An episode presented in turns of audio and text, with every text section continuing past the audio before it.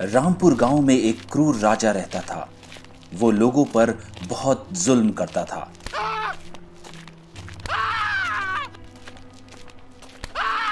उस गाँव में कोई भी खुश नहीं रह सकता था। अगर कोई भी हंसता हुआ दिख जाए तो राजा उसे जेल में डाल देता था, जिसकी वजह से लगभग आधे से ज़्यादा गाँव वाले जेल के अंदर ही रहते थे। यहाँ तक कि अगर कोई औरत घर के बाहर दिख जाती थी तो राजा उन्हें भी जेल में डाल देता था। गाँव एकदम सुनसान सा था। रास्ते शांत थे। कहीं कोई भी नहीं दिखता था। अगर बाहर गाँव से कोई आदमी आ जाए तो उसे ऐसा लगता था कि ये गाँव सालों से बंद है। गाँव की आधी औरतें उस राजा के जेल में बंद थीं। उसी गाँव में एक गरीब किसान था, जिसके पास एक छोटी सी ज़मीन थी।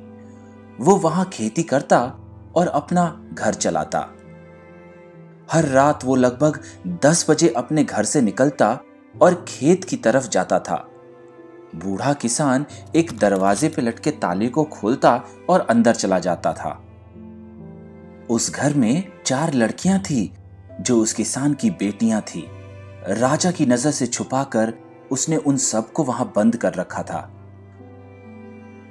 किसान जब घर के अंदर गया तो उसने अपने बेटियों से कहा, तुम सब दरवाजे और खिड़कियाँ अच्छी तरीके से बंद कर दो और इस तरीके से बंद करना, जिससे एक मच्छर भी अंदर ना आ सके। उसकी बातें सुनकर लड़कियाँ किसान से पूछने लगी कि वो और कितने दिन बंद रहेंगी? वो सब इस जेल में ही छोटे से बड़ी हो गई हैं।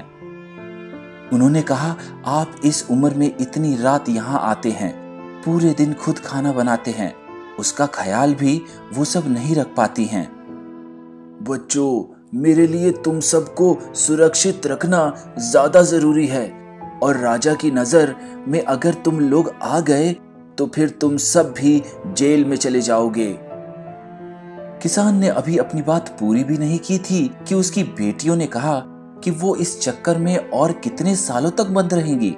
इस तरीके से वो उन्हें कब तक छुपा के रख पाएगा? उन्हें तो ना समय का ज्ञान है और ना ही बाहर की दुनिया का। बस पूरे दिन उन्हें फ़िक्र रहती है। उन्होंने अपने बाबा किसान से ये भी कहा कि अगर किसी दिन वो नहीं आ पाए तो वो क्या करेंगी? फिर तो उन्हें बाहर जाना ही पड़ेगा। किसान की बेटियों ने कहा कि उनके पास एक योजना है कि वो सब मिलकर राजा के पास जाएँगी। और अपनी प्रतिभा दिखाकर जेल की सजा से बचने की गुहार लगाएँगी ये सब सुन के किसान ने कहा जब तुम सबने सोच लिया है तो मैं रुकूँगा नहीं पर इतना कहूँगा कि तुम सब अपनी अपनी खासियत से कुछ ऐसा प्लान करो जिससे सब लोग सुरक्षित हो जाएँ। किसान की मंजूरी मिलते ही लड़कियाँ खुश हो गईं और अगले दिन ही राजा के दरबार में जाने की बात कही अगली सुबह, किसान ने अपनी बेटियों के हाथ में रस्सी बाँध दिया और उनको लेकर राजा के दरबार में पहुँचा। सब लोग देखकर हैरान थे कि आखिर किसान ने जब अपनी बेटियों को छुपा रखा था तो आज क्यों लेकर आया है? इधर राजा बहुत गुस्से में था। ये सब देखते ही राजा ने कहा, दुष्ट किसान, तूने इस राज्य के साथ छल किया है। और अपनी बेटियों को छुपा के रखा था। ये सुनते ही किसान की बड़ी बेटी ने कहा कि हमारी गलती के लिए हमें क्षमा कर दीजिए। आप जो हमें सजा देंगे, उसके लिए हम तैयार हैं। पर उससे पहले आप हमारी प्रतिभा देख लीजिए एक बार। अगर आपको हमारी प्रतिभा अच्छी लगती है और आप प्रसन्न हो जाते हैं तो हम सब के साथ इस राज्य के बाकी लोगों को भी आप छोड़ देना। ये सुनते ही राजा और गुस्सा हो गया। उसने तुरंत बोला, तुम्हारी इतनी ज़रूरत। एक तुम लोगों ने हमारे साथ धोखा किया, झूठ बोला साजिश रची, और आज दरबार में आकर अपनी बात रखने की ज़रूरत कर रही हो। राजा की बात सुनकर सब लोग वहाँ डर गए, पर बूढ़े किसान ने हिम्मत करके कहा कि, महाराज, हम आपकी सजा के लिए तैयार हैं, पर आप एक मौका दे हमें। उसी बहाने दरबार का मनोरंजन हो जाएगा। इतना सुनकर राजा ने कहा ठीक है दिखाओ इनकी काबिलियत। किसान की बड़ी बेटी ने कहा कि वो ऐसा नृत्य करती है जिससे देखकर ना चाहते हुए भी लोग खुशी से उसके साथ नाचने लगेंगे। उनके पाँव खुद ब खुद थिरकने लगेंगे।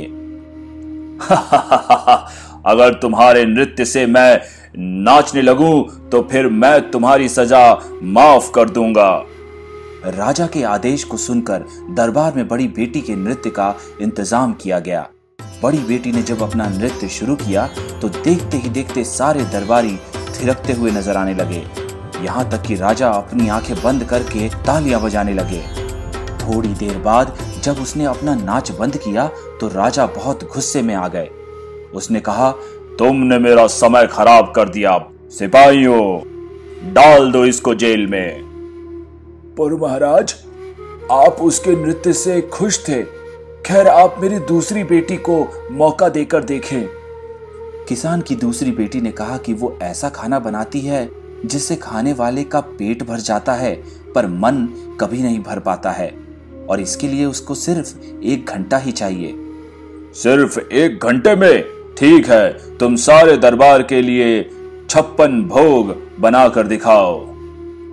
इतना सुनते ही दूसरी बेटी आज्ञा लेकर राजा की रसोई में गई।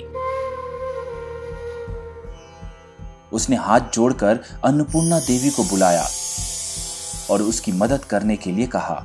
उसके पुकारते ही अन्नपूर्णा देवी आ गई और पूरे किचन में खाना बनकर तैयार हो गया। दूसरी बेटी ने राजा को खाना परोसा और राजा खाते चला गया। राजा का पेट भरकर गुब्बारे जैसा फूल चुका था। पर जिद्दी राजा अभी भी मानने को तैयार नहीं था। किसी तरीके से तीसरी बेटी ने अपनी काबिलियत दिखाने की गुहार लगाई और बस एक ग्लास पानी की मांग की। राजा कुछ भी सुनने को तैयार नहीं था, पर उसने सोचा कि देखते हैं क्या करेगी ये एक ग्लास पानी से। किसान की तीसरी बेटी ने हाथ जोड़कर जल देवता को याद किया। देखते ही देखते वो एक गिलास पानी पूरे नदी की तरह बन गया। हर तरफ़ पानी भरने लगा। राजा इतना खाना खा चुका था कि वो भाग भी नहीं पा रहा था। किसान की सबसे छोटी बेटी ने अपने बालों को खोलकर एक चादर की तरफ़ फैला दिया, जिस पर किसान और उसकी बेटी बैठ गई और वो लोग वहाँ से हवा में उड़कर निकल गए। देखते ही देखते राजा का पूरा महल जलमग्न होने लगा। वहाँ के बाकी लोग जो जेल में बंद थे, वो भी बाहर आ गए। दुष्ट राजा उसी महल में डूब चुका था। सारे गाँव में खुशियों की लहर दौड़ गई। सबने बूढ़े किसान को अपने कंधे पर उठा लिया। किसान की बेटियाँ कोई साधारण लड़कियाँ नहीं थी, परियाँ थी वो। सबकी जय जयकार सुनने के बाद उन सबने परियों का रूप ले लिया और गाँव में सब खुशी खुशी रहने लगे।